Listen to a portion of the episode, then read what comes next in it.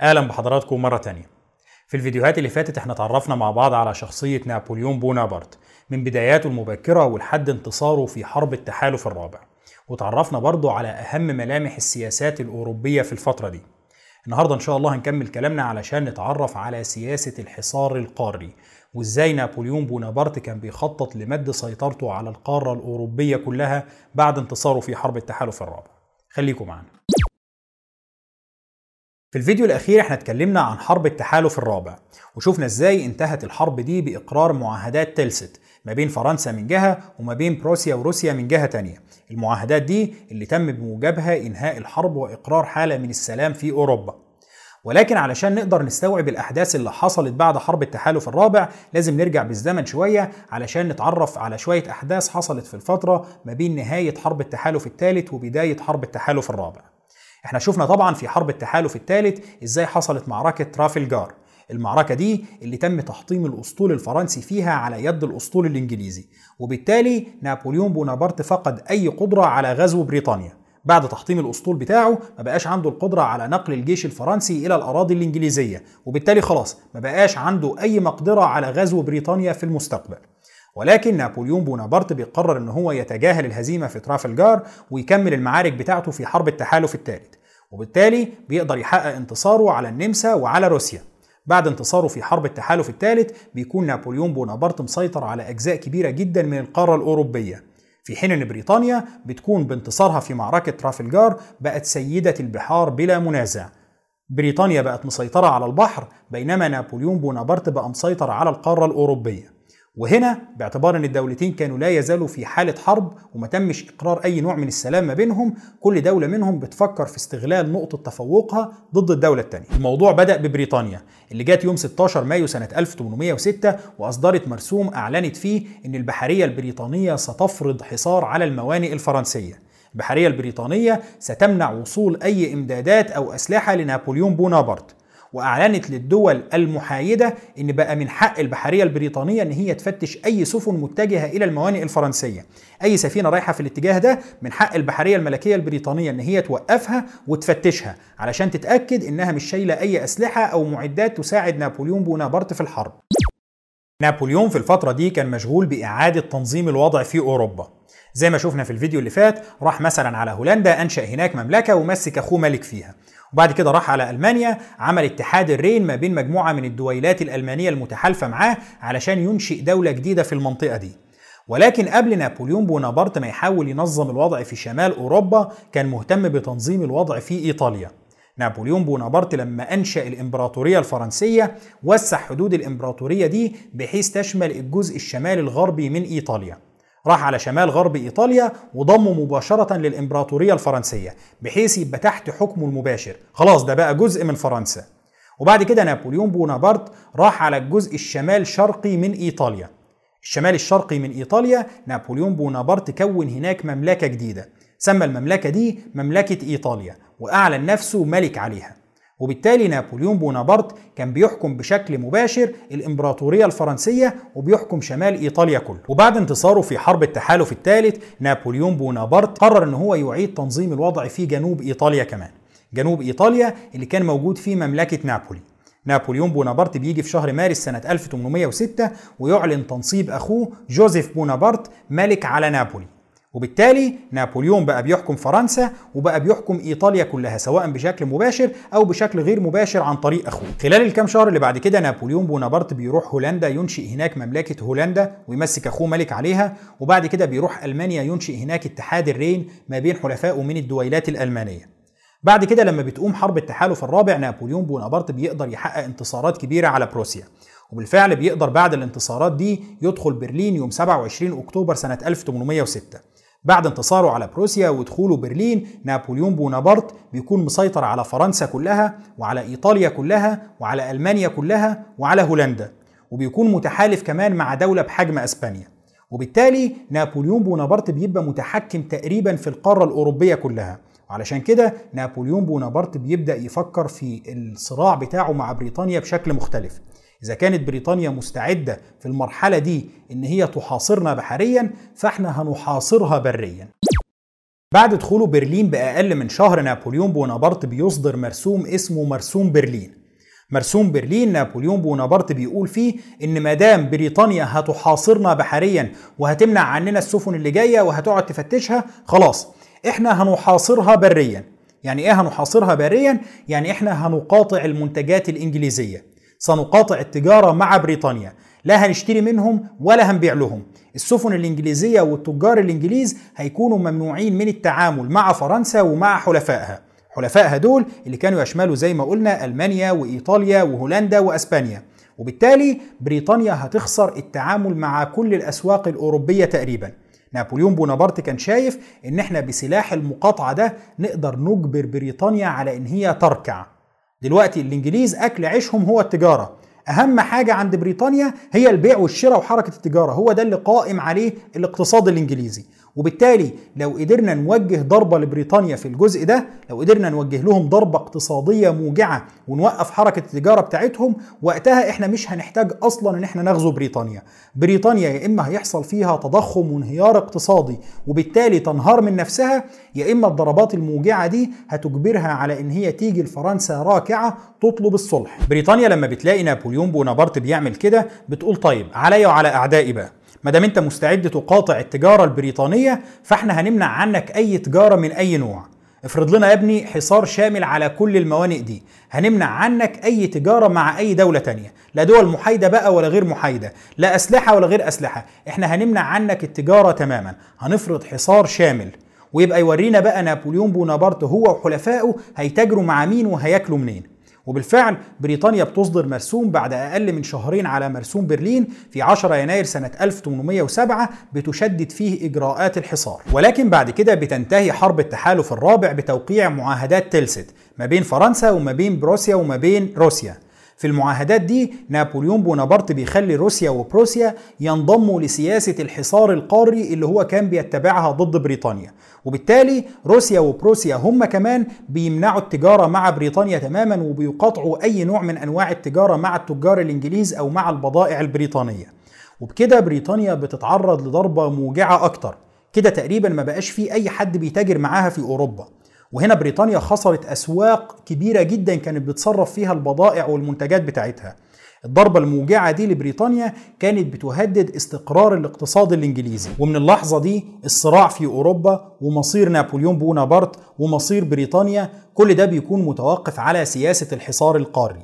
لو السياسة دي نجحت نابليون بونابرت هيقدر ينتصر في الصراع ده ويصبح سيد القارة الأوروبية بلا منازع. ولو السياسة دي فشلت بريطانيا هتقدر تنتصر وتجبر نابليون بونابرت على الركوع. هنا نابليون بونابرت بيركز على فكرة إجبار أكبر عدد من الدول الأوروبية على الانضمام لسياسة الحصار القاري. إحنا لازم نشتغل على إن ما يبقاش فيه أي دولة أوروبية بتتاجر مع بريطانيا أو بتتعامل معاها. هنخلي كل الدول تنضم لينا.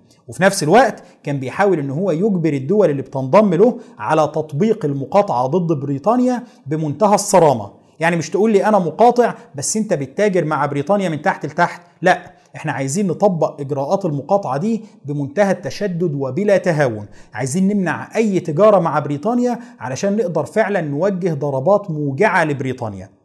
في المرحلة دي نابليون بونابرت كان عارف إن ما عادش فيه قوة أوروبية ضخمة تقدر تتحداه. يعني قبل كده كان التحالف الأول يخلص يتكون تحالف تاني التحالف التاني يخلص يتكون تحالف تالت وهكذا. ولكن بعد التحالف الرابع بقى خلاص نابليون بونابرت قدر يرسخ سلطته ويأكد إن هو هينتصر على أي حد يقدر يتحداه عسكريا. وعلشان كده ما بيتكونش بعده على طول تحالف خامس وإنما بيحصل مجموعة من الصراعات المنعزلة داخل القارة الأوروبية. الصراعات المنعزلة دي كلها كانت بتدور حوالين فكرة إجبار الدول الأوروبية على الانضمام لسياسة الحصار القاري بتاعه نابليون بونابرت. هنا الأمور هتبقى متشابكة جدا وعلشان كده إحنا هنتناول كل جبهة من جبهات الصراع ما بين بريطانيا وما بين فرنسا في القارة الأوروبية بشكل منفصل. النهارده إن شاء الله هنتكلم عن الصراع ما بين الدولتين على جبهة الدولة العثمانية. والفيديو اللي جاي بإذن الله الأسبوع اللي جاي هنتكلم عن الصراع ما بينهم في الدنمارك وفي السويد وفي البرتغال. الدولة العثمانية طبعا كانت في حالة حرب مع فرنسا وقت الحملة الفرنسية على مصر والشام.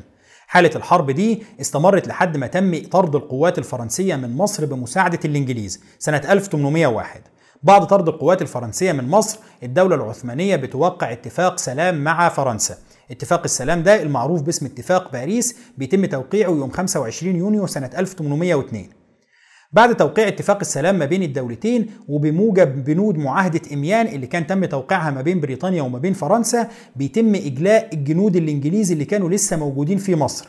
جنود الإنجليز اللي كانوا ساعدوا العثمانيين على طرد الفرنسيين من مصر كان لسه أعداد منهم موجودة في مصر في التوقيت ده. بموجب الاتفاقية ما بين بريطانيا وما بين فرنسا بيتم إجلاء الجنود دول عن مصر في شهر مارس سنة 1803 وبالفعل بيخرج الإنجليز من مصر بعد خروج الفرنسيين وبكده بترجع مصر تحت سيطرة الدولة العثمانية مرة تانية. اللي حصل إنه بمجرد إقرار حالة من السلام ما بين الدولة العثمانية وما بين فرنسا العلاقات ما بين الدولتين بترجع ودية ودافئة بشكل سريع. السبب في ده هو إنه زي ما قلنا قبل كده ما كانش فيه أصلا أسباب للصراع ما بين الدولتين. يعني ما كانش فيه عداء تاريخي طويل ما كانش فيه مساحات للصراع المشترك وإنما بالعكس الدولتين دول كان عندهم أعداء مشتركين اللي هم النمسا وروسيا وبالتالي كان من مصلحة الدولتين إن هم يتحالفوا مع بعض. أثناء حرب التحالف الثالث نابليون بونابرت بيبعت للدولة العثمانية يعرض عليها نوع من التحالف. بيقول لهم ببساطة أنتوا اعدائكم هم الروس وأنا دلوقتي في حالة حرب مع الروس. المطلوب من الدولة العثمانية هي إن هي تلغي أي تسهيلات ممنوحة للأسطول الروسي. الأسطول الروسي اللي كان معتمد على الممرات داخل الدولة العثمانية بشكل كبير جدا علشان يقدر يعبر من البحر الأسود إلى البحر المتوسط. وكانت الدولة العثمانية تقدر بمنتهى البساطة تقفل حركة المرور البحرية قدام الأسطول الروسي. نابليون بونابرت بيطلب منهم إن هم يلغوا أي تسهيلات ممنوحة للأسطول الروسي وفي نفس الوقت يمنحوا التسهيلات دي بشكل حصري للأسطول الفرنسي. وفي المقابل نابليون بيوعدهم إنه لما ينتصر على روسيا هيساعد الدولة العثمانية في إن هي تستعيد ممتلكاتها اللي كانت روسيا سيطرت عليها قبل كده. طبعا الصفقة دي بتكون جذابة جدا بالنسبة للعثمانيين وعلشان كده العثمانيين بيوافقوا عليها. السلطان سليم الثالث بيوافق على التحالف مع الفرنسيين وبالفعل بيعلن الحرب على روسيا. طبعا هنا بريطانيا بتتدخل علشان تحاول تدعم الروس اللي كانوا حلفائها في الوقت ده وعلشان كده الإنجليز بيبعتوا حملة بحرية لإسطنبول. الحملة البحرية دي أول ما بتوصل إسطنبول بتعرض مجموعة من الشروط أو الطلبات على السلطان سليم الثالث الشروط اللي هم بيطلبوها منه بتكون شروط بسيطة قوي بيقولوا له إحنا كل اللي عايزينه منك إن أنت تعلن الحرب على فرنسا وتتنازل عن مجموعة من الأراضي التابعة ليك للروس اللي هم حلفائنا وبعد كده تخلي الأسطول العثماني يستسلم للأسطول الإنجليزي وتتنازل لنا عن مجموعة من الحصون المطلة على ممر الدردنيل اللي هو أهم ممر بحري في المملكة بتاعته. مجموعة من الشروط هي مش بس شروط تعجيزية ولكنها شروط مذلة اللي هو إحنا بس عايزينك تتنازل لنا عن مجموعة من الحصون في العاصمة بتاعتك وعن أهم ممر بحري في المملكة بتاعتك وتخلي الأسطول بتاعك يستسلم لنا. يعني هو كان فاضل شوية ويقولوا له طب هات سليم الثالث بقى علشان يهوي على ملك بريطانيا ولا حاجة. طبعا السلطان العثماني سليم الثالث بيرفض المطالب الإنجليزية دي جملة وتفصيلا.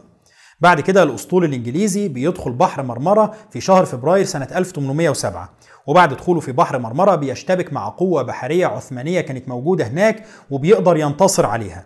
بعد انتصار الإنجليز على القوة البحرية العثمانية دي بترسو السفن بتاعتهم في مقابل إسطنبول. ولكن هنا الإنجليز كانوا بالغوا في تقدير قوتهم قوي.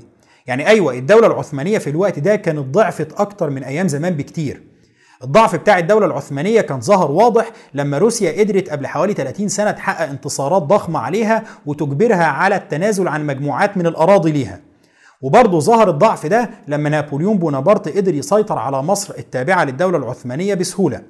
ولكن الدولة العثمانية ما كانتش وصلت لدرجة من الضعف تسمح للإنجليز إن هم يبعتوا قوة بحرية صغيرة تسيطر على عاصمة الدولة العثمانية. العثمانيين بالرغم من هزيمتهم البحرية أمام الإنجليز إلا إن هم بيتحصنوا في العاصمة بتاعتهم وبيبدأوا في قصف الأسطول الإنجليزي بمنتهى الشدة. عمليات القصف دي بتسفر عن خسائر في صفوف الأسطول الإنجليزي والإنجليز بعد فترة بيكتشفوا إن الفكرة اللي هم كانوا متخيلينها عن إنه بإمكانهم إخضاع إسطنبول هي فكرة سخيفة. وبالتالي بيقرر الإنجليز في بدايات شهر مارس سنة 1807 إن هم ينسحبوا بالأسطول بتاعهم من إسطنبول بعد المغامرة الفاشلة اللي خاضوها هناك. الأسطول الإنجليزي بعد ما بينسحب من سواحل إسطنبول بيقرر يدور على مكان تاني يقدر يهاجم منه الدولة العثمانية ويوجه لها ضربة موجعة تجبرها على الانصياع للشروط الإنجليزية. الإنجليز بعد ما بيفكروا إيه أنسب مكان نقدر نهاجم منه العثمانيين بيلاقوا إن مفيش أنسب من مصر. مصر اللي كان نابليون بونابرت أثبت قبل كام سنة إنه سهل اجتياحها. الدولة مش مستعدة للحرب والدفاعات والتحصينات بتاعتها ضعيفة والجيوش اللي بتدافع عنها ليست على نفس الدرجة من المقدرة والكفاءة العسكرية اللي كانت موجودة في جيوش الدول الأوروبية الحديثة. وبالتالي بريطانيا كانت شايفة إن اجتياح مصر هيكون مهمة سهلة زي ما نابليون بونابرت قدر يسيطر على مصر بسهولة إحنا كمان هنقدر نسيطر عليها بسهولة. بالإضافة لكده الإنجليز كانوا حاربوا جنبا إلى جنب مع العثمانيين ضد الفرنسيين في مصر. لما كانوا بيحاولوا يطردوا الحملة الفرنسية من مصر. وعلشان كده الإنجليز كان عندهم خبرة في القتال في مصر. كانوا فاهمين الجغرافيا بتاعة البلد وازاي يقدروا يتحركوا فيها. وبيقرروا هنا إن هم يستغلوا الخبرة بتاعتهم في القتال في مصر ضد الدولة العثمانية علشان يجبروا الدولة العثمانية على إنه يا إما تسمعوا كلامنا يا إما هنحتل مصر. وبالفعل الأسطول الإنجليزي بيوصل عند سواحل ابي قير بالقرب من مدينة الإسكندرية يوم 17 مارس سنة 1807 سواحل أبي قير اللي هي كانت نفس نقطة البداية بالنسبة لحملة نابليون بونابرت للسيطرة على مصر. وبعد وصولهم لأبي قير القوات الإنجليزية بتقدر تسيطر على مدينة الإسكندرية بعدها بكام يوم بعد مقاومة محدودة. بعد ما الإنجليز بيسيطروا على مدينة الإسكندرية بيقرروا إن هم يتقدموا للسيطرة على مدينة رشيد وعلى منطقة الرحمانية اللي هو تقريبا نفس خط السير بتاع الحملة الفرنسية لما نابليون بونابرت غزا مصر. هنا الإنجليز كانوا معتمدين على إنه محمد علي باشا اللي هو كان حاكم مصر كان مشغول في قتال المماليك في الصعيد في جنوب مصر. وبالتالي أغلب القوات المقاتلة واللي كانت تقدر تتصدى ليهم كانت بعيدة جدا سواء عن إسكندرية أو حتى عن القاهرة. ولكن مع تقدم الإنجليز في اتجاه مدينة رشيد بتبدأ تظهر المفاجآت للقوات الإنجليزية تدريجيا. المفاجأة الأولى أول القوات الإنجليزية ما بتوصل لمدينة رشيد بتلاقي المدينة هادئة ومستسلمة وبتلاقي أبواب المدينة مفتوحة ومدينة رشيد ما بتبديش أي نوع من أنواع المقاومة للإنجليز وبالتالي الجنود الإنجليز بيتخيلوا أن خلاص المدينة قررت تستسلم بدون قتال.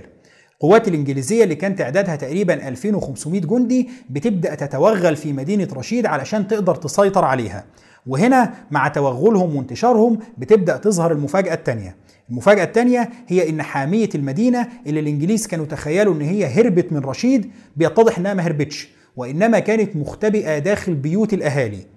الحامية المكونة من 700 جندي بقيادة علي بيك السلانيكلي بتقرر إن هي تتعاون مع أهالي رشيد علشان يقاوموا الحملة الإنجليزية. وبالفعل الجنود بيختبئوا داخل المنازل لحد ما بيلاقوا إن خلاص الإنجليز بقوا داخل شوارع رشيد وانتشروا في المدينة. وهنا جنود الحامية بالإضافة لأهالي رشيد بيخوضوا حرب شوارع طاحنة أمام القوات الإنجليزية. الحرب الطاحنة دي بالإضافة لعامل المفاجأة الكبير بيساهم في أن أهالي رشيد والحامية الصغيرة لرشيد تقدر تحقق انتصار واضح على القوات الإنجليزية. القوات الإنجليزية بتضطر تنسحب بعد ما بتخسر حوالي 500 جندي من أصل ال 2500 500 جندي دول بيكونوا ما بين قتلى وجرحى وأسرى وبيضطر الإنجليز ينسحبوا من رشيد في أول هزيمة بيتلقوها في مصر. الجنرال فريزر قائد الحملة الإنجليزية بيقرر إنه لازم يسيطر على رشيد بأي ثمن الراجل بيعتبر إن هزيمة قواته في رشيد أمام قوة أقل منها عددا وأضعف منها تسليحا ده هزيمة مذلة. وبيصمم على إن هو لازم يمحو عار الهزيمة دي بأي شكل. وعلشان كده بيقرر إنه لأ إحنا هنبعت قوة أضخم مجهزة بشكل أفضل وهنحاصر رشيد. وبعد ما نحاصرها هنبدأ نقصف المدينة. مش هنتخدع بقى زي المرة اللي فاتت وندخل المدينة وهناك نخوض حرب شوارع. لا إحنا هنخوض حرب نظامية وتكتيكات عسكرية كاملة ضد مدينة رشيد. وعلشان كده بيبعت القوات بتاعته علشان تبدأ تحاصر مدينة رشيد من اتجاه الغرب ومن اتجاه الجنوب. بيكون معتمد على إن مدينة رشيد أصلا محاصرة من الاتجاه الشمالي بالبحر المتوسط ومن الاتجاه الشرقي بنهر النيل وبالتالي هو بيحاصرها من الاتجاهين التانيين. القوات الإنجليزية بتكون متركزة عند منطقة الحماد في جنوب رشيد. علشان يقدر يقطع عنها أي إمدادات جاية من اتجاه القاهرة. في الوقت ده بتكون أخبار الحملة الإنجليزية وصلت لمحمد علي باشا اللي أول ما بيسمع أخبار الحملة بيحاول إن هو يعقد اتفاق مع زعماء المماليك اللي هو كان بيحاربهم. يا جماعة خلينا نتفرغ لقتال الإنجليز واللي أنتوا عايزينه إحنا هنتفق عليه. الخلافات ما بيننا وما بين بعض نقدر نحلها بس المهم دلوقتي إن إحنا نحارب الإنجليز. الاتفاق ما بين محمد علي وما بين المماليك بينجح خصوصا إنه الحليف الأساسي اللي كان الإنجليز معتمدين عليه داخل المماليك إن ده اللي هنتحالف معاه وده اللي هيساعدنا في مصر كان محمد بيك الألفي. ومحمد بيك الألفي كان مات قبل وصول الحملة الإنجليزية لمصر. وبالتالي بينجح محمد علي في إقرار نوع من الهدنة ما بينه وما بين المماليك وبعد كده بيتجه للقاهرة علشان يعيد تنظيم الوضع. أول ما محمد علي باشا بيوصل للقاهرة هناك بيلتقي بالزعامات الشعبية وبعلماء الأزهر وبيطلب منهم مساعدته في جمع النفقات المطلوبة لمقاومة الإنجليز. وبالفعل بمساعدة ودعم علماء الأزهر والزعامات الشعبية أهالي القاهرة بيجمعوا مبالغ مالية ضخمة جدا. المبالغ دي محمد علي بيستغلها في حاجتين. الحاجة الأولى هو إن هو يحصن مدينة القاهرة استعدادا للأسوأ. لو اتهزمنا هناك لازم القاهرة نفسها لا تسقط مرة تانية. والحاجة التانية هو إن هو يجهز حملة عسكرية ضخمة تخرج لملاقاة الإنجليز بالقرب من رشيد. الإنجليز دلوقتي محاصرين رشيد لكن إحنا ما ينفعش حتى نسمح بسقوط رشيد. إحنا هنروح نحاربهم هناك وما نستناهمش لما يجوا يحاربونا في القاهرة زي المماليك ما عملوا مع نابليون بونابرت. وبالفعل محمد علي باشا بيجهز حملة عسكرية وبيبعتها علشان تلاقي الإنجليز عند منطقة الحماد بيكون واضح هنا من كل الجهود اللي بتحصل دي إنه لا الأهالي في رشيد ولا الأهالي في القاهرة ولا محمد علي باشا ولا المماليك ولا علماء الأزهر. مفيش أي حد من دول نسي الفظائع المرتبطة بالحملة الفرنسية ومفيش أي حد منهم كان مستعد لتجربة الاحتلال مرة تانية. وعلشان كده مع تضافر كل الجهود دي كان واضح إنه في فرصة جيدة للتصدي للحملة الإنجليزية بالفعل. مع وصول قوات محمد علي باشا لمنطقة الحماد بتبدأ تجهز نفسها علشان تلتقي بالقوات الإنجليزية اللي كانت محاصرة رشيد وبتقصف المدينة. وبالفعل بتدور معركة طاحنة ما بين القوات الإنجليزية وقوات محمد علي باشا عند منطقة الحماد. في المعركة دي قوات محمد علي باشا بتقدر تحقق انتصار فاصل على الإنجليز. الانتصار ده بيكون حاسم لدرجة إن الإنجليز بيضطروا يتراجعوا بالقوات بتاعتهم في اتجاه مدينة الإسكندرية ويتحصنوا فيها. وهنا بينقلب السحر على الساحر.